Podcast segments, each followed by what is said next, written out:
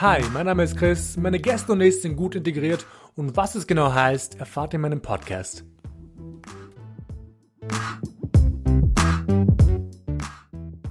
Mein heutiger Gast, Shemsa.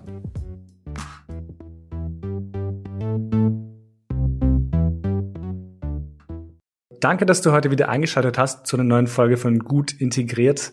Heute habe ich einen super coolen Gast in meinem Studio und zwar die Shemsa. Ähm, erstmal danke, dass du hergefunden hast und ja. So erstmal danke für die Einladung. Also wie du gerade gesagt hast, ich heiße Shemsa. Ich bin 27 Jahre alt, arbeite als freie Journalistin, ähm, habe Publizistik studiert und mache aktuell meinen zweiten Master in, an der Uni Wien und zwar im Studiengang Internationale Entwicklung und will später auch in dem Bereich tätig sein, um mich um Entwicklungsprojekte am Balkan kümmern. Super interessant. Ich glaube, du hast schon ein bisschen angeteased, ähm, den Balkan. Aber ich glaube, ich frage nochmal nach für alle Menschen, die dich noch nicht kennen sollten. Ähm, welchen kulturellen Background hast du? Mm, also ich bin in Wien geboren und aufgewachsen, aber meine Familie kommt aus Nordmazedonien, aus einer Kleinstadt namens Kitschewo. Mhm. Und rein ethnisch betrachtet sind wir Albaner und Albanerinnen, sprechen aber nur Mazedonisch, weil Albanisch sprechen und Albanisch an den Schulen lernen ähm, in mein, im Heimatdorf meiner Vorfahren verboten war, und zwar mhm. für eine längere Zeit. Und der Nachname meines Vaters wurde im Zuge dessen auch umgeändert von dem albanischen Saliu auf das mazedonische Salioski, weil es eben ja ziemlich viele Konflikte zwischen den beiden Ethnien gab. Mhm. Super spannend zu hören, vor allem das, vor allem das mit dem Namen. Aber ähm, was mich gerade auch noch interessiert, ist, das Ding ist, ich habe halt oft so ein so ein Struggle, muss ich zugeben, ähm, eben, dass ich nicht ganz genau weiß, wie verbunden ich mich mit meiner kulturellen Herkunft fühle, ähm, verbunden fühle. Aber wie ist es bei dir? Wie, wie verbunden fühlst du dich mit deiner Herkunft und eben mit deiner kulturellen Identität? Hm, ich finde, das ist grundsätzlich eine ziemlich schwierige Frage zu beantworten, aber ich glaube, ähm, dass man das wirklich ähm, so 50-50 bei mir aufteilen kann. So eine mhm. Hälfte von mir fühlt sich definitiv ähm, emotional mit dem Balkan verbunden. Ähm, und also ich liebe zum Beispiel so die Aspekte wie die Gastfreundschaft, die mhm. Mentalität, das Essen und die Musik. Und ich glaube, manchmal romanticize ich das auch ein bisschen. Und wenn ich dann dort bin, ähm, merke ich, dass ich, ähm, zum Beispiel eben diesen Sommer war ich dort und da habe ich irgendwie gemerkt, dass ich ähm, bei ganz, ganz vielen Aspekten doch wie eine kleine Schwabitzer denke. also ich, es ist immer ein Hin und Her. Ich würde ja. sagen, ich, ja, ich bleibe mal bei meiner 50-50 Antwort, beziehungsweise, dass es situationsabhängig ist. Mhm. Ich glaube, es ist auch schwer, das irgendwie zu definieren. Wie ist es eigentlich bei dir? Eben, weil du quasi zwei Kulturen, falls ich das so sagen darf, mhm. ähm, in dir hast, weil du bist ja doch. Sagen, ähm, eben was diesen albanischen Aspekt angeht, ähm, da tue ich mir auch selber ein bisschen schwer, ähm, mich spezifisch ähm, dem, also dem gegenüber verbunden zu fühlen, weil ich eben die Filme nicht verstehe. Ich verstehe die mhm. Musik nicht. Allein weil dieser, ja, weil die Sprache bei mir fehlt. So, dieser mhm. Aspekt fehlt da total. Ähm, aber ich, mh, mm, ich würde sagen, dass ich mich mit dem Balkan als Ganzes ähm, am ehesten verbunden fühle. Also ich mag das auch, das dann direkt zu verallgemeinern und ich weiß, mhm. dass es verschiedene ähm, Religionen und Ethnien und Kulturen gibt, aber ich glaube, deswegen ähm, greife ich dann auch eher zum Wort Balkan, als ähm, jetzt zu sagen, dass ich mich nur mit, ähm, mhm. mit der albanischen Kultur oder der mazedonischen Kultur oder sonst was verbunden fühle. Also ich halte das ähm, vielleicht auch absichtlich sehr allgemein. Mhm. Ich meine, man muss zugeben, der Balkan, also das ist jetzt auch sehr stark pauschalisiert, aber der Balkan ist doch sehr stark ähm, einheitlich. Genau, ich meine, man merkt auch, dass der früher noch verbundener war. Ähm, ich meine, wir teilen ähnliches Essen, ähnliche Tänze, ähnliche Sprachen, bis auf Albanien, muss man zugeben, und Kosovo. Aber das ist halt doch so ein Ding gewesen, dass halt das halt, es ist halt eine, eine, eine, eine ganze Region, die so viel Kultur und so viel Tradition mhm. teilt. Das ist halt normal. Ja, ich glaube, so grob gesagt könnte man, wenn man möchte, könnte man es verallgemeinern. Natürlich gibt es viele, die da widersprechen würden und dann sagen wir, okay, nein, strikt, so, ich weiß nicht, das, was du sprichst, ist äh, irgendwie nur Bosnisch und das, was du sprichst, ist jetzt nur Serbisch oder was auch immer, beziehungsweise ja, wenn man dann über Religionen spricht, dann mhm. geht das Ganze noch weiter auseinander. Aber ja, da bin ich die falsche Person dafür, ja, weil ich ja halt krass. Ich, ich sehe den Balkan sehr, sehr gerne als Einheit und sehr, sehr ungerne als ja mhm. irgendwie etwas, was voneinander getrennt sein muss. Aber das ist halt so Personal Preference, würde ich sagen. Aber äh, zu deiner Frage mit dem Struggle, ähm, weil es gibt definitiv einen Unterschied zwischen Balkankultur und österreichischer Kultur. Mhm. Also und den habe ich vor allem, ähm, würde ich sagen, als Jugendliche beziehungsweise als junge, als junge Erwachsene erlebt. Ähm, vor allem, als ich dann angefangen habe, mich auch ähm, also mich kritischer mit Aspekten unserer Kultur auseinanderzusetzen. Mhm. Ähm, und habe mir dann, also habe mir dann sehr oft Sätze anhören können, wie, also nicht, du musst, du bist eine Frau, du musst ja. heiraten, du musst Kinder bekommen, äh, du darfst nur jemanden aus unserer Kultur daten oder heiraten, was auch immer. Ähm, ich soll nicht zu spät rausgehen. Ähm, was werden die Leute sagen, wenn sie dies und jenes hören? Und du sollst dies und jenes nicht tun, weil es sich bei uns nicht gehört. Und das ist etwas, ähm, was ich von meinen österreichischen Freunden und Freundinnen äh, nicht gekannt habe oder halt nicht mitbekommen habe, dass das bei denen vor allem in der Erziehung so stark ausgeprägt ist. Mhm. Ich finde, ich finde es einen sehr, sehr guten Überleitsatz, muss ich zugeben, ähm, weil mich das eben in den zweiten Abschnitt führt meiner Fragen. Ähm, wir werden heute eben über, also für alle Leute, die gerade zuhören, wir reden heute sehr stark über feministische Themen ähm, und darunter über Freiheiten, die albanischstammige Frauen je nach Familie, also kommt drauf an, ähm, haben oder nicht. Ähm, eben, weil du auch ein bisschen drüber geredet hast damals im Bibel-Podcast, ähm, dessen Namen mir gerade mhm. nicht einfällt. Wie hieß der Bibel-Podcast? Ähm, du entscheidest Punkt, oder? Ja. Genau, genau. Ah, okay, dann habe ich sie noch richtig im Kopf. Ähm, ich habe mir eben letztens eine Folge angehört, ähm, wo mhm. die Nas auch dabei war. Ähm, du hast halt sehr stark geredet über Freiheiten. Freiheiten, die Frauen nicht haben, albanische Frauen nicht haben ähm, oder diese auch irgendwie mit ihren Eltern aushandeln müssen. Ähm, aber mhm. würdest du von dir behaupten, du hast viele Freiheiten? Hm, ich muss sagen, ähm, also ich beziehe das jetzt mal auf meine Erziehung und auf meine Jugend, weil mhm. jetzt ist das äh, ja eher weniger ein Problem jetzt so mit 27. Aber ich hatte auch das, also ich hatte, ich persönlich hatte das große Glück, dass vor allem meine Mutter eher liberal als konservativ äh, angehaucht war in ihren Ideen über Erziehung und ja, wie junge Mädchen sein sollten. Ähm, habe aber doch ähm, sicher mit einigen Aspekten gestruggelt, die meine Mutter vielleicht doch nicht, ähm, also von denen sie sich doch nicht loslösen konnte. Mhm. Ich wollte dazu sagen, dass ich so grundsätzlich ähm, schon als Kind eine liberale Weltanschauung hatte. So, weil du halt gemeint hast, so wie sehr ich mich, also ob ich mich eher mit dem Albanischen oder mit dem Österreichischen verbunden fühle. Und ah. dass ich einfach, es klingt halt voll harsh, aber dass ich so libera liberale Weltanschauung eben eher mit ähm, ja, dem Leben hier verbinde und jetzt nicht mit dem Leben am Balkan. So, it is what it is. Kommt wahrscheinlich auch darauf an, in welcher, ich weiß nicht so, in welcher Bildungsschicht man ist, aber ähm, ja, so liberale Weltanschauung kenne ich halt nicht von Verwandten dort oder. Ich finde es super interessant, diesen Ansatz eben, weil eben weil ich das auch kenne. Ich zum Beispiel habe das jetzt auch oft thematisiert in dem Podcast, also sorry Leute, falls ihr das nochmal hören müsst, aber ich wurde oft als modern klassifiziert von meiner Familie, von Verwandten und von Leuten, die eben ein bisschen zu konservativ und traditionell waren, ähm, weil ich vielleicht eine andere Weltanschauung hatte oder andere Meinungen hatte zu der Mehrheitsgesellschaft in Kosovo.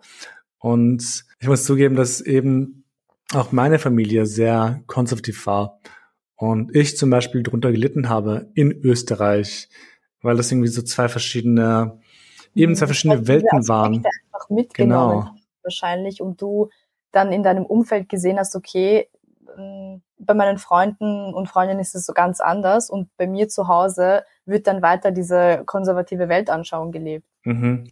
Und das, das ist, finde ich, so der Struggle. Vor allem, ich meine, wenn man dort ist, so in der Region und alle um dich herum ähm, sich diesen Normen anpassen, dann ist es, glaube ich, nicht so schlimm, wie wenn du dann hier bist mhm. und in deinem Umfeld siehst, dass jeder mehr oder weniger, also, also mehr Freiheiten hat als, als ähm, man selbst, dann glaube ich, wird einem der Unterschied irgendwie noch Bewusst, bewusster. Ja. Genau. Ich weiß noch damals, ich ich meine, wie gesagt, meine Familie ist halt sehr konservativ und auch ziemlich streng und ich komme auch später darauf zurück, aber ähm, ich weiß noch, oft wollte ich irgendwie als Jugendlicher, äh, was weiß ich, ins Kö gehen mit meinen Freunden und für meine Eltern war das halt totales, ein totales No-Go damals eben, weil sie halt diese Panik hatten, dass ich irgendwie trinke. Das finde ich interessant, weil ich dachte, ähm, dass das eher, also dass ich das dass Eltern das eher bei Frauen ähm, so gehandelt haben, weil ich muss mhm. sagen, in meiner Familie war das so, ähm, dass es sich explizit, also dass sich diese Verbote explizit an Frauen gerichtet haben und meine ganzen Cousins durften schon in Lokale gehen, mhm. äh, Clubs gehen, beziehungsweise trinken, weil das bei Männern oder halt bei, bei jungen Männern, bei was auch immer, Jugendlichen, bei Burschen nicht so schlimm war mhm. wie bei mhm. Frauen. Es ist, es ist krass. Ich habe es auch anders gehört und auch anders gesehen, muss ich zugeben. Ich glaube, deswegen sage ich auch gerne, dass es halt eben von Familie zu Familie unterschiedlich ist.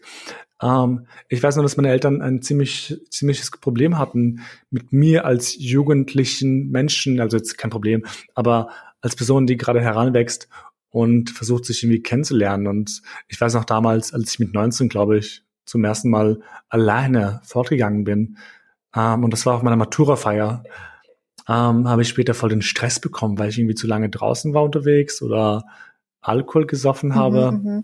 ich muss sagen, bei mir war das auch ähm, so der einzige Punkt, wo ich ähm, meine Eltern als streng klassifizieren würde. Einfach nur dieses, okay, bleib bitte nicht zu lange draußen, mhm. weil vor allem meine Mama dann ein bisschen so Helikoptermam war, weil sie immer, also weil sie sich zu viele Sorgen gemacht hat, dass irgendetwas passiert was halt voll irrational war. Und da bin ich mir jetzt auch nicht sicher, ob man das jetzt nur an hm, also so an die albanische Kultur festnageln muss, so im Sinne von, okay, das ist typisch albanisch, don't know about mhm. that, aber ja, wahrscheinlich hängt es auch damit zusammen. Also Voll. Es, es liegt sehr stark mit der Person zusammen. Eben weil ich weiß von meinen Eltern, dass sie streng sind, aber ich kenne andere albanische Leute, ähm, die super locker sind. Meine beste Freundin, ihr, ihre Eltern sind total offen, natürlich Eltern, wie sie sind, also streng ab und zu, aber ähm, ich glaube, sie haben sie niemals krass gehemmt. Und es kommt halt echt auf die Personen an. Äh, ich würde gleich auch zur nächsten Frage springen, weil die ist ähnlich ähm, angehaucht. Ähm, hast du das Gefühl, albanischen Frauen wird von ihren Eltern oder auch in dem Fall auch von der Community, weil die ist halt auch sehr präsent, ähm, irgendwie die Freiheit geraubt?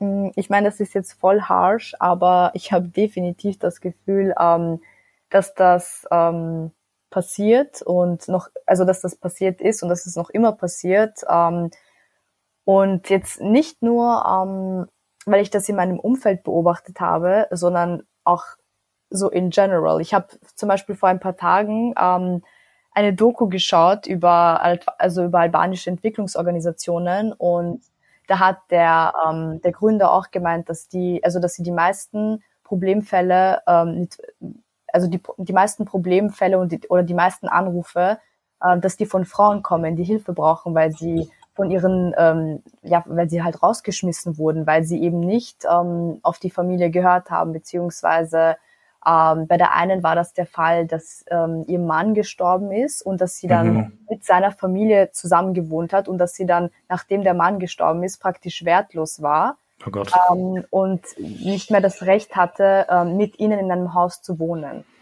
Mhm. Und ich bin mir sicher, dass die, ähm, dass die albanische Community ein, ja, ein Sexismusproblem hat und dass sich das dann sehr stark auf die Erziehung auswirkt.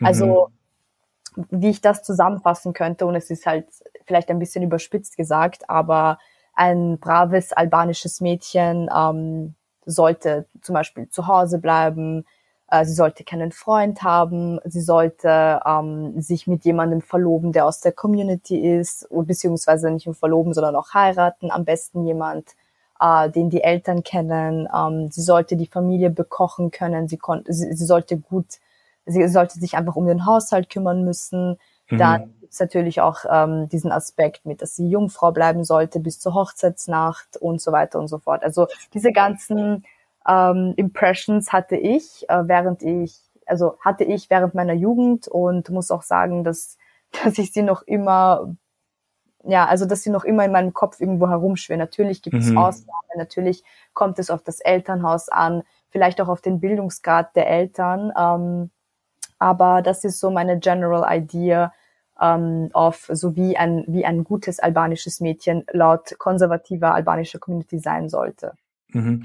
Ich meine, du hast schon erzählt, du hattest an sich Glück, was deine Erziehung anging, aber hattest du trotzdem ähnliche Struggles oder ähm, wurde dir eben dieser Druck, diese, diese Pressure, whatever, wie man es auch nennen mag, aufgebürdet?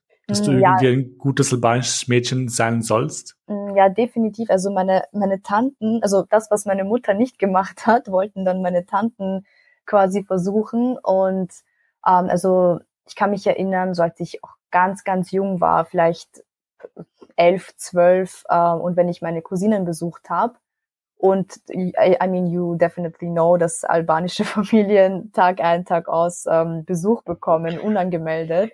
Meistens. Tatsächlich nicht, tatsächlich äh? nicht. Also eine Zeit lang schon, okay. aber das hat sich irgendwann geändert. Also das war. Ich muss sagen, als ich älter geworden bin, hat sich das dann auch minimiert, aber in, in meiner Kindheit war das echt Standard. Also jedes Mal, jedes Wochenende ist einfach irgendjemand vorbeigekommen und hat halt gemeint, so, ja gut, wir schlafen heute bei euch. Oh no. No question asked. So, so it was what it was. Um, ähm, aber das kenne ich halt auch wirklich von ganz, ganz vielen Albaner und Albanerinnen. Ich glaube, da hattest du einfach nur Glück und wurdest verschont von Hotel für alle Spielen. I don't know.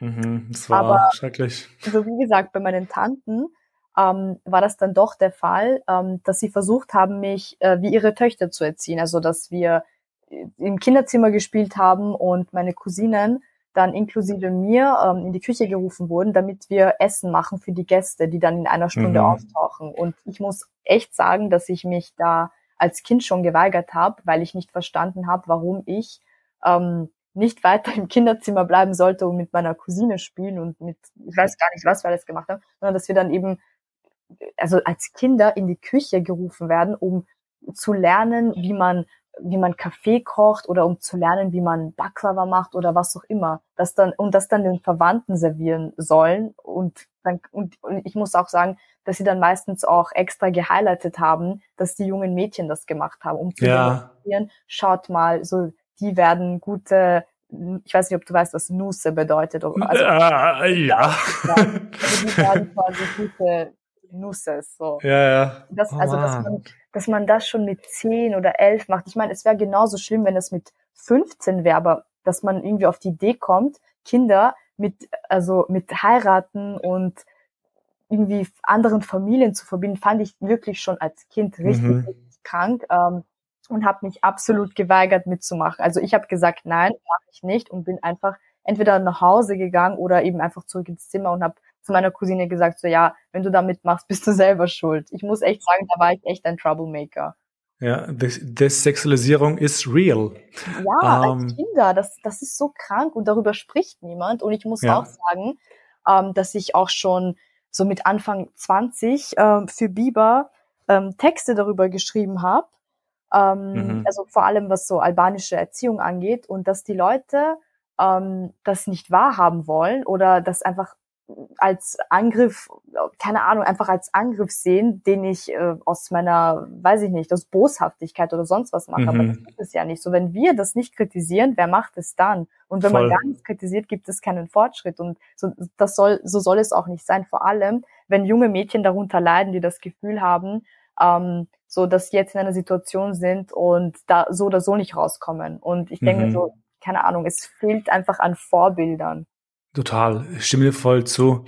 Ähm, was mir da gerade eingefallen ist, eben, weil ich weiß, meine Schwestern mussten auch immer Kaffee machen. Oder halt meine Mutter auch natürlich, das war immer abwechselnd. Wurdest du je gefragt? Ob ich Kaffee machen möchte ja. äh, und soll? Nein, also nicht in meiner Jugend. Sobald meine Schwestern ausgezogen sind, wurde ich manchmal gefragt, glaube ich, aber nicht oft. Also es war wirklich nicht so ein Ding. Aber ich habe trotzdem oft genug Kaffee gemacht, aber nicht für Gäste, meistens halt für zu Hause mit meinen Eltern. Ähm, und ab und zu kam immer so ein Satz wie ähm, Lumia Nusia. Und das heißt auf Deutsch sowas wie ähm, die glückliche Braut, weil sie jemanden, also im Kontext, weil, Weil sie sie jemanden einen Mann hat, der, der sowas macht. oder? Genau, genau, genau, genau. Und ich dachte mir so, ja, aber ähm, ich sage halt immer auf Albanisch Lume Onne und das heißt, ich bin der Glückliche, weil ich halt für mich selbst sorgen kann. Und Genau, es ist ein fucking Kaffee. Ich bin, I don't give a shit. Aber ich habe niemals verstanden, warum man immer dieses, diesen Kontext, dieses Wort rausgenommen hat, weil ähm, das ist auch wieder ein, andere, ein anderes Thema, muss ich zugeben. Aber ähm, Mhm. es ist halt Aber merkt krass. man einfach, so werden wir erzogen. So alles, was wir tun, vor allem im Jugendalter oder halt so als junge Erwachsene, bezieht sich irgendwie auf heiraten. So, Ja, du kannst dir einen scheiß Kaffee machen und dann kommt jemand und sagt so, oh, deine, deine Braut, so deine glückliche Braut. So, was hat das jetzt mit dem zu tun? Man denkt ohne nie daran, ähm, irgendwie seine Kinder so zu erziehen, dass sie einfach selbstständig werden. Ja. Also ich meine, so no hate an deine Eltern oder so an alle, aber you know what I mean, es ist einfach die Kultur. Es ist so kulturbedingt, dass du automatisch, sobald deine Kinder irgendwie älter werden oder eben auch nicht, so in meinem Fall war ich ja halt wirklich zehn oder elf, dass man Mhm. automatisch irgendwie darauf hinaus will, dass die Kinder dann ähm, später, weil das einfach so normal ist, äh, irgendwie einen Partner haben und eine Familie Ja. haben und Kinder haben und das irgendwie gar nicht hinterfragt wird, okay, hey, wollen sie das überhaupt? Oder ist das so die eigene, ist das Mhm. die einzige Option, die es für junge Menschen gibt?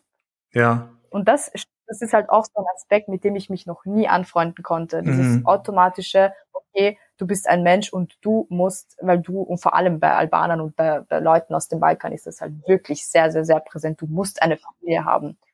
ja. Das ist halt, ich finde es halt Und als irgendwo. Frau musst du halt auch Frau sein, so. Sorry, ich hab dich Voll. Nee, nee, alles gut, aber ich, ich finde es einfach total traurig, dass Kinder aber auch schon, schon im Babyalter sehr stark dazu gedrängt werden oder halt, dass drüber geredet wird oder kleine Buben, dass denen gesagt wird, du wirst irgendwann eine Braut haben oder eine Nuse haben oder wir suchen dir die beste Braut des Dorfes, keine Ahnung, so ein Scheiß eben. Ähm, Oder das konnte ich halt niemals verstehen. nur auf ihre Schönheit reduziert. Das fällt mir Mhm. bei, bei, also bei den Jungs mehr auf, dass du, dass sie dann quasi sagen, ah, du wirst eine schöne Frau haben, wenn du, wenn du Geld hast oder wenn du was auch immer hast. Dass das halt auch ähm, eine sehr, sehr große Rolle spielt. Mhm. Das ist halt ein echt krasses Thema, einfach diese ganze Sexualisierung. Aber was ich möchte noch mal reinhaken, falls es für dich okay geht, in das Heiratsthema. Ähm, ich weiß noch damals, meine Schwestern zumindest, denen wurde gesagt, dass die können machen, was sie wollen, sobald sie verheiratet sind. Sie können fortgehen, sobald sie verheiratet sind. Sie können sie schminken, sobald sie verheiratet sind oder halt heavy schminken. Ähm, und ich fand das halt immer komisch, weil warum soll man warten, bis man verheiratet ist? Mhm. Aber hattest du auch sowas in deiner, in deiner Jugend vor allem, dass du quasi die Erlaubnis bekommen hast, dein Leben zu gestalten, wie du es möchtest, sobald du erst einen Mann gefunden hast? Mhm. mm, Ich muss sagen, so again, da war ich wieder sehr, sehr lucky, ähm, Mhm. weil meine Eltern, also ich kann mich nicht erinnern, dass sie jemals zu mir gesagt haben, dass ich, ähm, also dass ich etwas erst machen darf, ähm, sobald ich verheiratet bin. So mein Vater Mhm. spricht überhaupt nicht mit mir über dieses Thema und meine Mutter, ähm, also hat mich auch nie gepressured, ähm, zu heiraten und vor allem nicht dann aus solchen, also aus so einer Motivation heraus, dass ich dann quasi mehr darf. Aber ich muss dazu sagen, ähm, dass ich genau diesen Satz von sehr, sehr, sehr vielen Freundinnen kenne und beziehungsweise halt von ihren Eltern. Ähm, Mhm. bei einer Cousine zum Beispiel ähm, war das so, dass die Eltern zu ihr gesagt haben, ähm, dass sie erst mit ihren Freundinnen verreisen darf, wenn sie heiratet und ihr Mann das dann auch erlaubt. Und dass es außer Frage steht, dass sie ähm, jetzt einen Trip mit ihren Freundinnen macht, weil was sollten, was sollen dann die Leute sagen? Also Das wird ja auch ständig gedroht, so, oh Gott, was wird die Community sagen? Mit wem geht sie dahin? Was macht sie dort? Warum möchte sie verreisen? Wo ich mir dann denke, dass sich eben Leute, die in Wien aufwachsen, beziehungsweise, ja, have to say it, Leute, die eben nicht in konservativen Familien sind und zum Beispiel eben Österreicher und Österreicherinnen, dass sie sich über sowas gar keine Gedanken machen. So, who cares, Mhm. was die Leute sagen? Und das muss ich sagen, finde ich halt healthy und deswegen ähm, habe ich auch ganz am Anfang gemeint, dass ich mich vielleicht emotional ähm, dem Balkan gegenüber verbunden fühle, einfach weil ich mich dort wohlfühle, weil ich tausend Kindheitserinnerungen habe und so weiter. Mhm. Aber, aber wenn ich dann irgendwie mit meinem logical mit meiner Logical Side denke, denke ich mir so, okay, dann bin ich lieber eine Österreicherin, als mir dann so einen Stress zu machen. So bei jedem Schritt, den ich mache, so Gott, was wollen die Leute sagen? So, ich könnte so überhaupt nicht leben. Passt auch voll zu meinen Einstellungen und ja. Ich will aber deswegen gleich zur nächsten Frage springen, ähm, die ich super interessant finde. Eben weil wir so viel über Erziehung geredet haben oder allgemein ähm, junge Mädchen, junge Frauen im albanischen Raum. Ich, ich glaube, die Frage doppelt sich, aber wie würdest du deine Erziehung beziehungsweise allgemein die albanische Erziehung in drei Worten beschreiben? Und mhm. warum genau diese drei Worte? Mm, okay.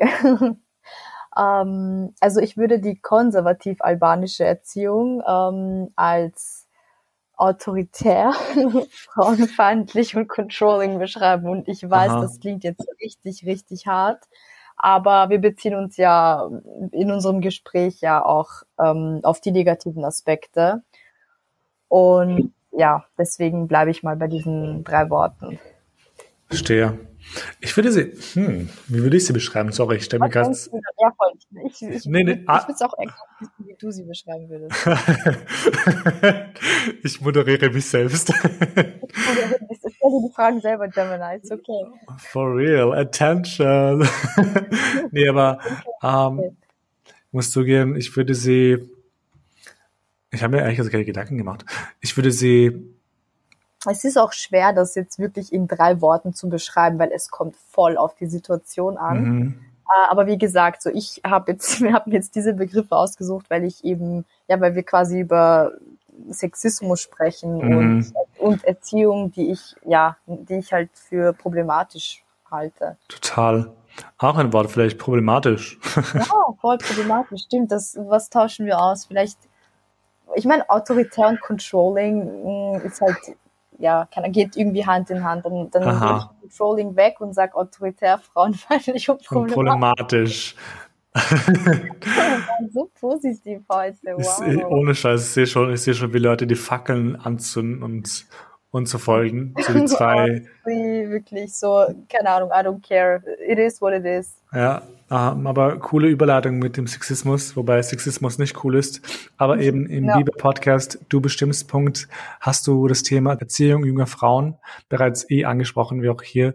Ähm, unter anderem habt ihr alle besprochen, dass Frauen vom Lernen abgehalten werden, wenn Besuch da ist, um wie auch schon besprochen vorhin, ähm, Essen oder halt wie es schon, so schön heißt bei uns, Mese zu machen.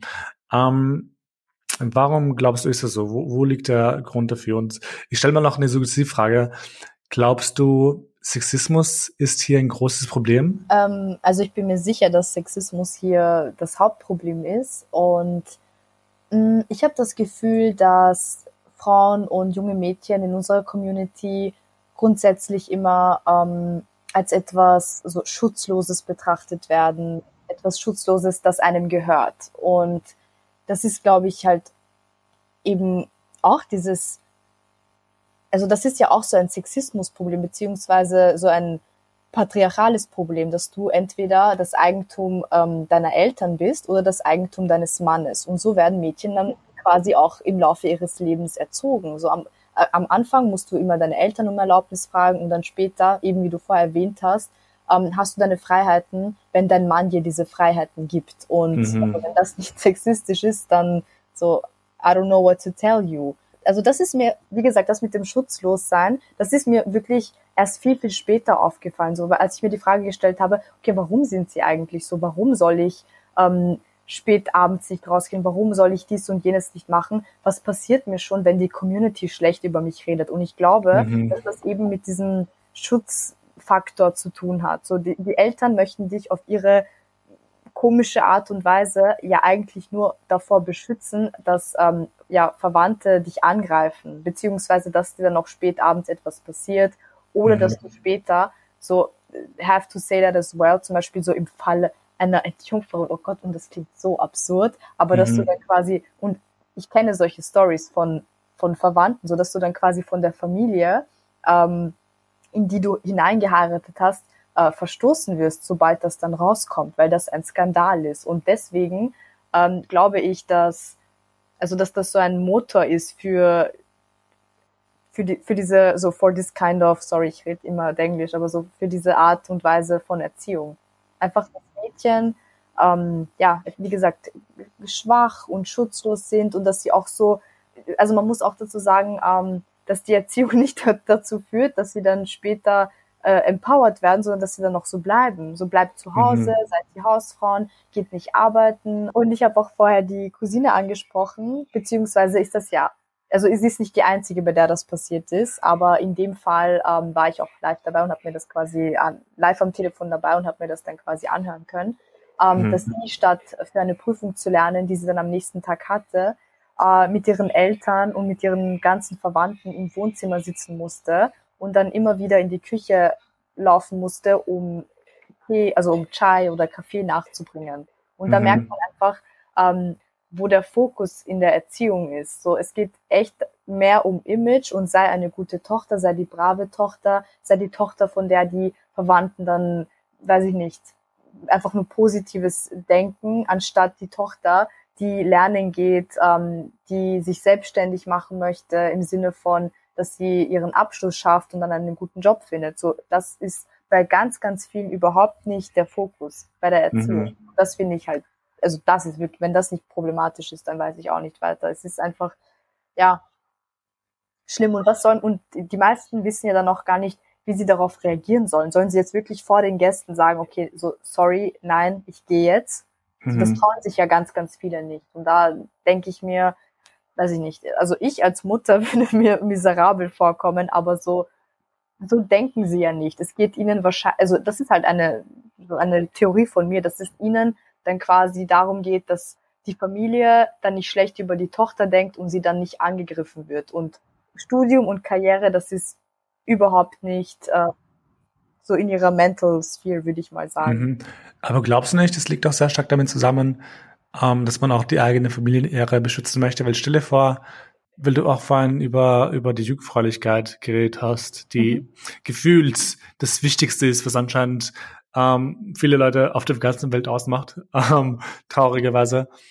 Ähm, glaubst du nicht, da spielt doch die Familienehre irgendwie eine große Rolle, dass man nicht beschmutzt werden möchte oder entehrt ja, werden möchte? Also ich bin mir sicher, äh, dass in, ja, in vielen, also nicht nur albanischen, sondern in allen konservativen Communities ähm, so die, die Ehre der, der ganzen Familie an, an die Frauen gekoppelt wird. Also I would definitely say, dass die Familienehre vor allem an, ähm, an die Mädchen gekoppelt wird. Um, ähm, das ist halt super traurig. Ich, was, ich würde jetzt auch nochmal gerne zurückspringen, weil du hast vorhin gesagt, ähm, eben dadurch, dass man Frauen klein macht, ähm, können sie auch nicht confident werden, also zusammengefasst im Kontext sinngemäß.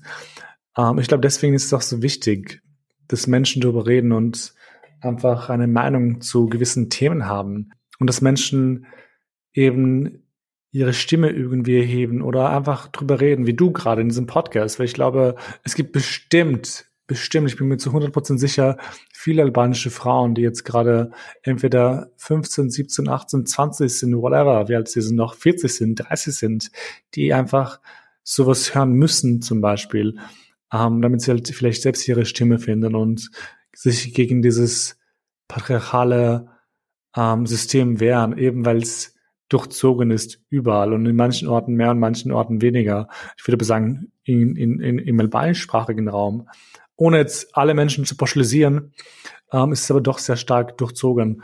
Mhm. Was halt total beschissen ist. Was mich aber zu meiner nächsten Frage bringt. Ähm, wir haben jetzt sehr viel geredet über, wie eine Frau sein muss, wie eine junge Frau sein muss. Hast du das Gefühl gehabt, du musstest einem Standard gerecht werden in deiner Jugend oder noch immer vielleicht? Ähm, also ich muss sagen, ähm, mein Elternhaus hat mir nicht wirklich Druck gemacht, einem gewissen Standard gerecht zu werden. Ähm, und das war einfach so, ja, glücklicherweise durch, ähm, vor allem durch meine Mutter, weil sie so erzogen wurde und sie mir das und sie mir diese Last quasi abnehmen wollte und mhm. deswegen mhm. eine, also einen eher lockeren Erziehungsstil hatte. Aber ähm, wenn ich bei Tanten zu Besuch war oder wenn ich mit Omas gesprochen habe, habe ich schon gemerkt, dass sie ähm, ein gewisses Ideal, also eine gewisse Idealvorstellung haben von mhm. wie eine junge Frau sein sollte äh, und dass ich mich eben nicht äh, dementsprechend verhalten habe. Vor allem ähm, was, ja, was die, dieses ganze Gäste bedienen angeht, aber auch meine Einstellung, also meine persönliche Einstellung zu Hochzeiten. Ich mhm. hasse mhm. Hochzeiten. Ich hasse sie so sehr. Ich, keine Ahnung, ob das vielleicht, What? also ob ich einfach nur getriggert bin. Ich hasse sie. Ich bin so okay. ungern auf Hochzeiten. Und ich habe, to be honest, nicht vor, so, also never vor, eine, vor, also zumindest so eine albanische Hochzeit zu haben, if Aha. ever. Weil ich halte einfach nichts von dem Konzept. Das ist für mich einfach so ein Stück Papier oder eine Tradition, die nicht sein mhm. muss. Meinst du die Hochzeit an sich, also die Eheschließung oder meinst du die Feier? Ja, so die Hochzeit an sich. Nee, alles, so alles, was damit ah, zu tun hat, weil ich es einfach okay. nicht notwendig finde. So, I, I fucking hate it. Vor mhm. allem so die Art und Weise, wie sie bei uns gefeiert werden. Es ist dann echt so, es sind viel, viel zu viele Leute da. Die Braut darf nicht lächeln, äh, oh weil sie ja von der Familie und so. Das ist so richtig krank. Und ich war ja natürlich schon auf, also auf anderen Hochzeiten, zum Beispiel ähm, meine beste Freundin, ähm, also ihre Familie kommt aus Polen und da war ich auch in Polen bei der Hochzeit dabei und da ging das natürlich auch, ähm, also dann, da, da sah die Hochzeit auch ganz anders aus. Ähm, aber so in general halte ich nicht viel davon und wenn ich das vor Tanten sage, which I do, also mir ist das, ich muss auch sagen, ich, vielleicht bin ich da auch ein bisschen sehr radikal, aber es mhm. ist mir einfach egal, wenn ich ich habe meine Meinungen äh, und ich stehe dazu und sobald man mich fragt, dann antworte ich auch sehr, sehr ehrlich. Ich habe ähm, keinen Bock, das irgendwie zu beschönigen oder sonst was. Und wie gesagt, ich hatte auch schon Discussions mit Tanten, die dann gesagt haben, so ja, wie, was denkst du überhaupt? So, du, du bist eine Frau, du kannst doch nicht nicht heiraten, wie willst mhm. du enden? Dann habe ich ja du gemeint, ja, man kann ja auch so, sure bist du lesbisch oder was? Oh, so, sorry. Schwester, man kann auch mit jemandem zusammen sein, mit dem man Aha. nicht, also unbedingt heiraten muss, oder man kann ja auch mit jemandem zusammen leben. Und mhm. ab da schalten die sich dann komplett aus, so was, was geht ab. Das ist dann auch, ähm, hat natürlich auch was mit Religion zu tun, aber vor allem kulturell. So, du, du bist eine Frau. Oder ich, vielleicht ist es auch bei den Männern so, du kannst doch nicht mit jemandem leben, mit dem du nicht verheiratet bist. Und ich denke mir so, oh Gott, so, what the fuck? Das ist Oder saying. Das ist, also, wie gesagt, ich bin da vielleicht auch ein bisschen ein Alien in meiner Familie, einfach mit meinen Einstellungen, weil ich ähm, wenige Cousinen habe oder auch wenige Cousins, muss ich sagen, äh, die das durchgezogen haben. So alle sind jetzt auch nicht die größten Fans von Hochzeiten, aber sie werden nie mit ihren Partnern und Partnerinnen zusammengezogen, bevor sie nicht ähm, geheiratet haben. Geheiratet mhm. haben. Also vor, vor, der, vor der Hochzeit werden sie nicht mit ihnen zusammengezogen was für mich ähm, auch problematisch ist, weil ich auch mitbekommen habe, dass sich aufgrund dessen einfach ganz, ganz viele sehr, sehr jung verloben ähm, und heiraten. Also wirklich, ich kann jetzt keine Zahlen nennen, aber es ist nicht irgendwie, also es ist nicht überraschend, wenn Leute dann mit 19 verlobt sind und mit 20 verheiratet, wo man sich dann hier zu Lande echt fragen würde, was abgeht, weil mit 19, mhm. 20 denken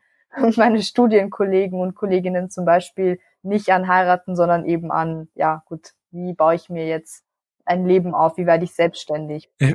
Ich, weiß, ich weiß voll, was du meinst. Ich weiß nur von mir selbst, ich möchte nicht heiraten, ähm, weil ich das Konzept nicht toll finde und ich möchte schon gar nicht heiraten, weil ich gezwungen werde zum Heiraten. Ähm, und das ist es eben in der albanischen Gesellschaft, was mhm. ich erlebe gefühlt, eben das Heiraten ähm, ein, ein Meilenstein ist, den du halt abhacken musst. Und es ja. ist da scheißegal, was für, was du empfindest für Menschen, solange du Menschen einlädst zur Hochzeit und solange das Prestige da ist.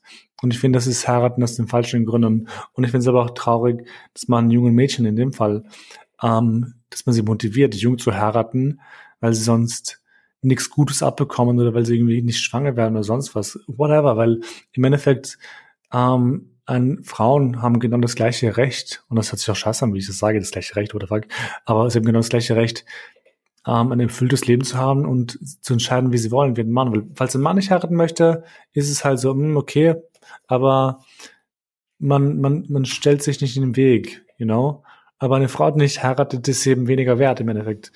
Ich glaube, ähm, was da auch eine Rolle spielt, ist dann diese finanzielle Abhängigkeit, weil also man wird ja so erzogen, dass du dann, also dass es besser wäre, wenn du Hausfrau bleibst. Das ist so grundsätzlich besser, wenn du eher zu Hause bleibst, also wenn du dich eher in deinen eigenen vier Wänden aufhältst als draußen. Und naja, wie sollst du dann, wie sollst du dich dann selbst versorgen? Und ich glaube, vielleicht ist es so deep down, ähm, also vielleicht ist das dann deep down auch die Issue, dass du dann quasi nicht leben kannst, ohne verheiratet zu sein, weil wer kümmert sich dann um, um die Rechnungen. Weil bei Männern geht man ja davon aus, okay, ihr müsst so oder so arbeiten. Das ist ja eben so die klassische Rollenverteilung. Mhm. Mann ist arbeiten, Frau ist zu Hause. Und dann macht es dann in diesem Kontext auch Sinn, wenn man sagt, okay, als Frau bist du nichts mehr oder kannst du nicht leben ohne Mann, wenn man diesen finanziellen Aspekt berücksichtigt oder halt einfließen lässt.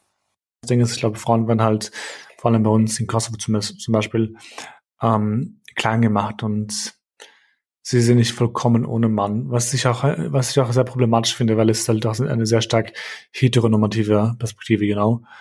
Ähm, weil halt, ich meine, was, was erwartest du dir von einem sehr homophoben Land? Aber ja, ähm, voll. Deswegen ist es noch, noch mal ein weiterer Meilenstein, noch ein weiterer Stein, der weit weg ist. Was ich zu dem Thema noch sagen wollen würde, was mir halt auch vor allem in der albanischen Community aufgefallen ist, ähm, dass man eben neben, also, also dass man mal grundsätzlich heiraten sollte, aber dass dann noch hinzukommt, dass man jemanden aus der eigenen Community heiraten sollte. Und das habe ich vor allem, ähm, sorry, bei euch Kosovo-Albanern, also von voll vielen Freunden ähm, zu spüren bekommen, dass man dann, also dass wirklich äh, Frauen von ihren Familien ähm, also verstoßen wurden, weil sie es gewagt haben, ähm, Albaner zu heiraten, die nicht aus dem Kosovo waren, sondern eben zum Beispiel aus Nordmazedonien oder Albanien. So, was mich richtig gewundert hat, aber das habe ich so oft gehört. Aber ich meine, das ist so ähm, eine Variante von schlimm, aber die noch schrecklichere Variante wäre dann ein Nicht-Albaner, dass, dass man quasi dass man quasi immer unter sich bleiben muss beim Heiraten, mhm. beim Verloben, beim Zusammensein, whatever. Und dass das, also dass alles andere echt nicht geduldet wird. Ich weiß gar nicht, ähm, wie du das, also wie du das erlebt hast, aber das würde mich jetzt interessieren.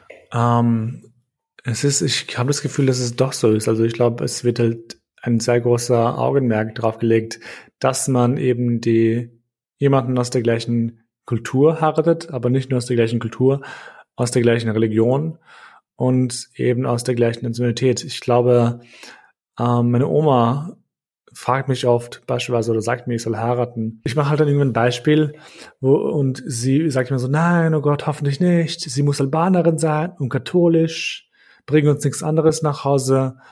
Und ich finde, ich persönlich finde, es ist scheißegal, wer von wo kommt und wer was lebt und mhm, wer was gut. macht. Aber wir haben uns ja nichts von all dem ausgesucht. Ich muss halt auch sagen, ich finde, dass die albanische Community, aber auch generell sehr viele Balkan-Communities an sich ähm, sehr patriotisch sind.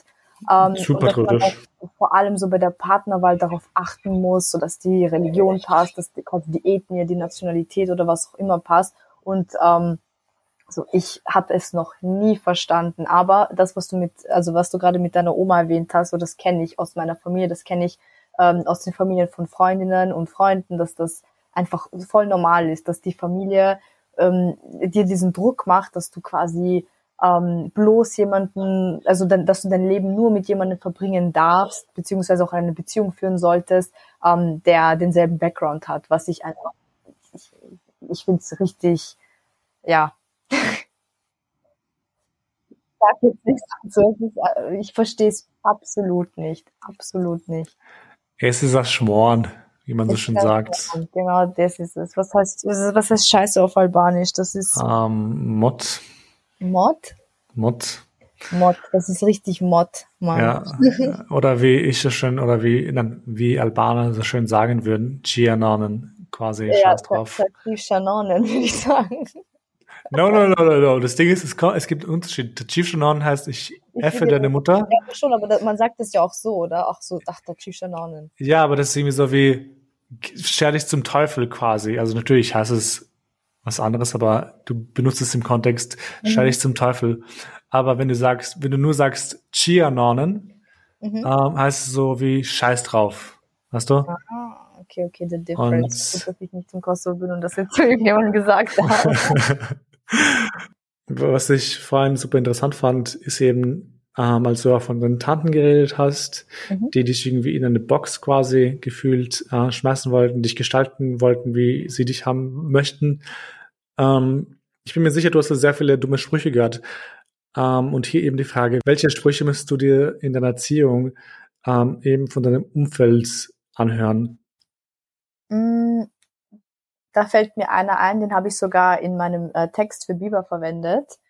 Ähm, es war sowas in der Art wie, ähm, dich werden sie, dich werden sie mit der Post zurückschicken, weil du nicht kochen kannst oder weil du, oh weil du dich nicht dafür interessierst. Und ich, ich muss echt sagen, ich bin so froh, dass ich als Kind diese Confidence hatte äh, und mir einfach fick dich gedacht habe, so dass mir das nichts ausgemacht hat, wenn Tanten sowas zu mir gesagt haben. Also man muss auch dazu sagen, ähm, dass wir das in einem so eher sarkastischen oder spaßigen Ton gesagt haben, aber so the message was clear. Das, das haben die auch schon so gemeint. Also war, I was very aware of it, dass das doch irgendwie ernst gemeint ist. Vielleicht nicht per Post, aber ähm, das mit dem, also diese Sache mit dem Zurückschicken, das ist real life shit. Das ist ähm, Tanten von mir passiert, die geheiratet, also nicht die, man muss auch dazu sagen, dass sie nicht in Österreich ge gelebt haben, sondern eben in mazedonisch, so in nordmazedonischen Dörfern oder so albanischen Dörfern, die geheiratet haben, äh, dort angekommen sind, eine Woche lang äh, Nusse waren und dann zurückgeschickt wurden, weil sie den Haushalt, also weil sie den Haushalt nicht schmeißen konnten. Vielleicht Ah. zu sagen, dass diese Fear irgendwo berechtigt ist, aber trotzdem sagt man das nicht zu zehn, elfjährigen Mädchen. So. Ähm, also das habe ich mir anhören können. Ähm, was ich dann im späteren Alter ähm, erlebt habe, war ja diese Sache mit meinem Onkel. Ich weiß nicht, ob du das ähm, im Text gelesen hast, aber ich kann es dir mal erzählen. Da war ich viel, viel älter, wahrscheinlich hm, so Anfang 20. Ähm, ein Onkel von mir ist mit seiner Frau un unangemeldet zu uns nach Hause gekommen. Ähm, ironischerweise war meine Mutter arbeiten und ich war mit meinem Vater zu Hause. Ähm, weil der frei hatte und dann waren die da und ich habe damals noch keinen Kaffee getrunken, was heute anders ist, aber ja, dementsprechend, ähm, also es ist vielleicht auch voll blöd, aber ich war mir jetzt nicht sicher, wie viele Löffel und bla bla bla und ich habe original noch nie für irgendjemanden Kaffee machen müssen mit Anfang 20. Also so protected war ich von dieser scheiß Toxicity, zumindest halt im, im Elternhaus. Ähm, und dieser Onkel hat dann eben ich weiß nicht, so nach, nach 15 Minuten äh, gefragt, ob er einen Kaffee haben kann. Und mein Vater ist aufgestanden und, und wollte, ja, wollte seinem Wunsch nachgehen und ist dann in die Küche gegangen. Und beziehungsweise er, ist, er wollte aufstehen, um in die Küche zu gehen, ist nicht gegangen, weil er ihn aufgehalten hat äh, und, und einfach verwirrt war. Also, was machst du? So, deine Tochter ist doch da. Warum stehst du auf, um ihr Kaffee zu machen? Das ist ein Frauenjob. Ähm, und ich, ich war zu dem Zeitpunkt auch im Wohnzimmer und habe ihn mir angesehen und mir gedacht so what the fuck? So how dare you dass du zu uns kommst? Und ich muss Aha. sagen da war ich auch noch älter und hatte even more confidence. Und ich habe mir echt gedacht so was denkst du eigentlich wer du bist dass du zu uns kommst und solche Sprüche raushaust? So raus mit dir. Didn't say that. Mein Vater war da. Ähm, aber ich habe ihn angesehen und gesagt ich mach's nicht. So nein mein Vater wollte dir wollte dir den Kaffee machen und der, so basically so there's nothing you can do about it. Du kannst mich nicht zwingen. Und das ähm, ist, glaube ich, so der springende Punkt. Man muss zeigen, ähm, dass man sich im Grunde zu nichts zwingen lassen kann. Und das ist what I did. Ich bin da gestanden, habe ihn angesehen und gesagt, ich mach's nicht.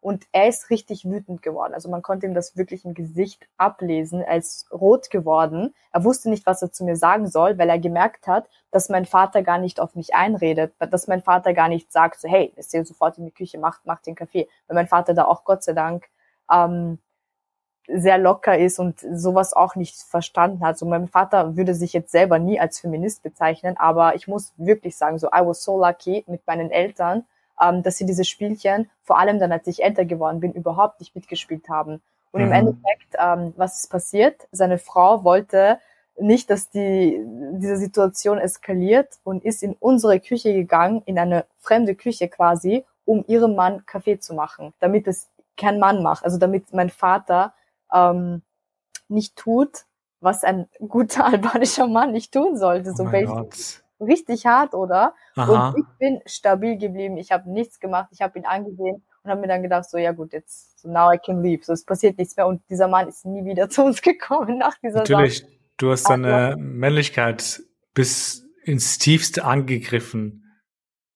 I did what I had to do, ja. Ah, Ich bin stolz auf dich. Ich finde, ich muss sagen, das ist auch eine Aktion, die ich bis heute sehr feier, weil ich dann, ich meine, wie gesagt, ich hatte diese Confidence, es zu tun, aber ich habe mir doch innerlich gedacht, scheiße, so fuck, was ist, wenn Papa dann böse wird? Weil mh, so gechallenged hat mich bisher niemand, in, so im, im, sagen wir mal so Anfang 20. Meine Tanten, they wouldn't even dare to do that, so die wussten schon. Aber mit, ähm, also so, so eine Discussion hatte ich, muss ich sagen, bis zu dem Zeitpunkt auch noch nie mit einem Mann. Okay. Pressure ist immer von Tanten gekommen. Krass. Ich, ich, ja. es ist halt, ich finde es halt, ich muss zugeben, ich finde es total schlimm, dass er davon ausging, dass du Kaffee machen musst, weil du eine Frau bist und vor allem, wenn dein Vater kurz davor, dein Vater kurz davor war, den Kaffee zu machen und er ähm, nimmt sich diese Audacity, ja, dir eben. zu sagen oder ihm zu sagen, über dich zu sagen, wie, du hast doch eine Tochter, du hast eine gratis Arbeitskraft, die soll es machen. Mhm. Ähm, seine Rolle in diesem Gespräch wäre gewesen, halt die Fresse und warte auf deinen Kaffee. Und that's ja. it. Ja. That's, that's the whole story. Aber nee, einfach diese Audacity zu haben, dich irgendwie zu irgendwas zu zwingen, was du vielleicht nicht bist. Und auch wenn du es bist, er hat nicht das Recht, dir zu sagen oder davon ja, auszugehen, dass du was machst, weil du, weil du eine Sache Frau bist. Ist so. Und die Sache ist, ich bin ja nicht, also ich bin trotzdem, wie gesagt, ich habe den Balkan Spirit in mir. Ich bin auf jeden Fall ein sehr, sehr gastfreundlicher Mensch und das ist, keine Ahnung, vielleicht auch der Balkan Spirit in mir. Wenn Freundinnen zu Besuch waren, ähm, habe ich immer den ganzen Kühlschrank ausgepackt und egal was sie gebraucht haben, ähm, einfach auf den Tisch geknallt, aber weil ich es wollte und nicht, weil ich von irgendjemandem dazu gezwungen wurde. Mhm. Und das ist eben das, was mich stört, dass es diese Erwartungshaltung an junge Mädchen gibt, Leute zu bewirten, die sie auch gar nicht eingeladen haben. Und ähm, so das Motiv dahinter ist ja meistens, dass die, also dass dein Onkel oder deine Tante dann ich weiß nicht, dass sie dann denken, ah, look at her, das wird eine gute Nusse sein. Mhm. Und dass sie mhm. das dann auch verbreiten, weil das habe ich auch mitbekommen, dass man die Scheiße verbreitet. Sobald du einen guten Kuchen gemacht hast, deine ganzen Nachbarn wissen das. So, hey, die Chefs, die hat guten, weiß ich nicht, was Heidelbergkuchen gemacht. Look at her, gute Nusse. Never happened, of course, aber you know what I mean. So, ja, sowas, so ein Szenario ist halt nicht ähm, unrealistisch. Ich sehe schon, ich sehe schon das Meme, das ich machen werde auf Instagram mit dem gute Nusse. ja, voll. ja. Ich bin, ein, ich wäre eine schlechte Nusse. Aber was ich auch dazu sagen muss, ähm, so diese ganzen Tanten, mit denen ich diese Discussions habe, ähm, die lieben mich trotzdem. so, es klingt voll arrogant, oh my God. Aber ist einfach so, weil die verstanden haben, okay, ähm, ich mache da nicht mit, aber mhm das, also es liegt auch nicht daran, dass ich sie ähm, so absichtlich wütend machen möchte, sondern einfach ähm, so, dass ich mich gegen diese Strukturen weigern will, weil ich, ich spreche ja auch mit denen. Also ist ja nicht so, dass ich es einfach nicht gemacht habe und die Klappe gehalten habe, sondern ich habe denen erklärt, so, hallo, ich bin, ich bin ein Teenager, so ich bin, keine Ahnung, oder auch ähm, als ich älter war, so ich, so this is not what I want to do, this is not who I want to be, dass ich hier mhm. äh, irgendwelche Verwandten, die ich nicht mal kenne, ähm, Köchin oder weiß ich nicht was spiele. So, warum sollte ich das tun? Und viele haben es dann auch verstanden. Erst als ich älter wurde, muss ich auch dazu sagen, die meinten dann so, ja gut, die verstehen dich eh, aber bei uns ist das eben so, weil wenn Gäste da sind, sie haben dann selber auch zu mir gesagt, so glaubst du, unsere Männer würden aufstehen und denen Kuchen bringen? This is never gonna happen. Und das ist so meine Hoffnung an die Zukunft, dass es dann in weiß ich nicht, in der nächsten Generation doch passiert, dass man, man muss ja nicht seine Gäste nicht mehr bewirten, sondern dass es dann beide machen, also Männer Voll. und Frauen. Voll, ich meine, wenn du einen Gast hast, bringen irgendwas, you know, und es ist Eben, egal, ob du jetzt ein Mann oder eine Frau bist. Nicht Gastfreundschaft, sondern einfach nur gegen diese Erwartungshaltung an Frauen, dass sie das machen müssen, dass das deren Job ist und dass sie ähm, irgendwie für nichts anderes auf die Welt gekommen sind, außer Hausfrau, Bedienstete und später vielleicht auch Mutter zu sein, so dass das quasi ihre einzigen Rollen und ihre einzigen Ziele im Leben sein sollen. So das ist das, was mich aufregt und gar nicht dieser ähm, Aspekt der Gastfreundschaft, weil wie gesagt, so nothing against that, das finde ich super. Total. Ich, ich habe gerade Gänsehaut bekommen, ein bisschen, muss ich zugeben, eben weil ich dieses Thema so wichtig finde. Wichtig und richtig und danke, dass du drüber, drüber redest, das schätze ich sehr voll gerne. Ich würde jetzt einfach mal zum Schluss rüberspringen, eben weil wir ein bisschen lang geworden sind. Aber das ist kein Problem, keine Angst. Ähm, diesen Podcast habe ich damals ins Leben gerufen, eben weil ich mir gewünscht hätte, mit 17 oder 15, je nachdem, einen Ort gehabt zu haben, wo ich andere Geschichten höre von Leuten, Tipps höre von anderen Leuten, die so sind wie ich, die vielleicht die gleichen Struggles haben. Ähm, und deswegen würde ich, würde ich dich eben gerne fragen, was möchtest du jungen Mädchen sagen? Oder auch jungen, jungen Burschen. Aber in dem Fall, was möchtest du jungen Mädchen sagen, die diese Folge hören und eben ähnliche Struggles wie du gehabt haben oder vielleicht noch haben? Ähm, erstmal finde find ich ähm, finde ich es voll wichtig, dass du diesen Podcast gestartet hast, vor allem mit dieser Motivation dahinter, ähm, weil mir sowas nämlich auch gefehlt hat als Jugendliche. Also ich konnte mit meinen, also mit meinen Meinungen beziehungsweise mit meiner Weltanschauung mit äh, wenigen aus meiner Community sprechen, weil sie einfach anders gedacht haben. Und natürlich gab es dann doch diese, ich würde sagen, so Einzelfälle, die meine Meinung auch supported hätten, nur kannte ich sie eben nicht. Und deswegen, wie gesagt, super Sache mit dem Podcast, I totally support that. Ähm, um, und um auf deine Frage zu antworten, ähm, ich glaube, mein Tipp wäre, ähm, stur zu bleiben. Ähm, wenn man dabei ist, also, wie soll ich das ausdrücken? Hm, ich glaube, mein ähm, Main-Tipp wäre, einfach stur zu bleiben, wenn man dabei ist, äh, mehr Freiheiten mit den eigenen Eltern auszuhandeln. Mhm. Ähm, sie werden, also meiner Meinung nach, werden sie nicht ewig böse auf einen sein können, ähm, wenn man etwas tut, ähm, was ihnen nicht gefällt. Und ich würde sagen, schlagt sie mit ihren eigenen Waffen. Und was ich damit meine, ist, dass für das albanische Volk definitiv Familie extrem wichtig ist. Ähm, und dass man dann und dass man einfach irgendwie davon ausgehen sollte, dass es früher oder später Frieden geben wird. Und das kenne ich ähm, wirklich auch so von von Tanten, die zum Beispiel, weiß ich nicht, irgendwie von zu Hause ausgezogen sind, um nach Amerika zu ziehen und zu heiraten, wo dann echt, wo, die, wo dann die Eltern echt gesagt haben, also vor, vor allem am Anfang, so mach es nicht, wir werden nie wieder mit dir reden, and she did it. Und natürlich mhm. haben sie at some point wieder mit ihr gesprochen. Also natürlich sollte es nicht so derart ausarten. Und ich bin jetzt auch nicht dafür, dass, weiß ich nicht, es kommt auch, es ist auch sehr situationsbedingt, na klar, also es gibt andere Eltern, die nicht so chillig sind, aber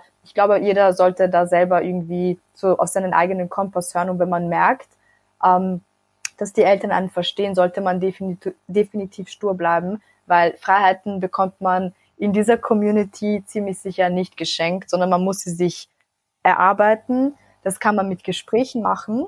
Zum mhm. Beispiel, ähm, was ich gemacht habe, als meine Eltern so mit 16, 17 ähm, ständig angerufen haben und wollten, dass ich früher heimkomme als meine Freundinnen, habe ich denen dann versucht zu erklären, so Mama, Papa, so ihr kennt meine Freundinnen, ähm, wir machen nichts, ihr wisst, ähm, ich bin vernünftig, so ich bin euer Kind, ihr habt mich erzogen, ich halte mhm. nichts von Drogen, ich halte nichts von, keine Ahnung, so von, weiß ich nicht, mich so antrinken, dass ich nicht mehr weiß, was ich mache, weil dann wäre die, ähm, das wäre dann irgendwie gerechtfertigt, dass sie sich dann Sorgen machen würden, weil das würden alle Eltern, das ist, glaube ich, überhaupt, also da, da spielt die Community überhaupt keine Rolle, aber dass man den Eltern dann zu verstehen gibt, dass sie einem vertrauen können, ähm, und dass das nicht notwendig ist, ähm, dass sie einen wirklich, weiß ich nicht, 24-7 kontrollieren.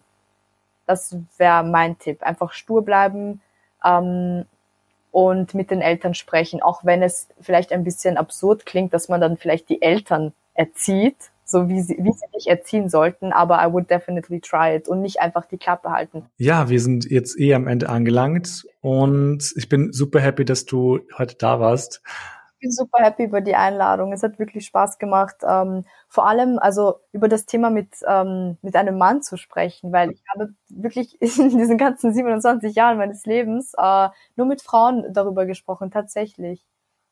Cool. ich hoffe, ich habe dich nicht enttäuscht. Oh, nein, du hast mich erleuchtet. Mega geil. Cool, dann ähm, hat es super viel Spaß gemacht. Und für alle anderen Menschen da draußen, die gerade zuhören, ähm, ich hoffe, ihr seid bei der nächsten Folge dabei. Und nachdem ihr auch noch hier seid, vergesst nicht, gut integriert zu abonnieren, ähm, egal wo ihr es gerade hört. Ähm, und folgt mir unter Shemsa auch auf Instagram. Ähm, ähm, den Instagram-Link oder den Instagram-Account werde ich euch noch verlinken. Und ja, that's it. Uh, es war sehr cool und bis bald vielleicht beim Teil 2, who knows? Hoffentlich. We will see. Ja, bye.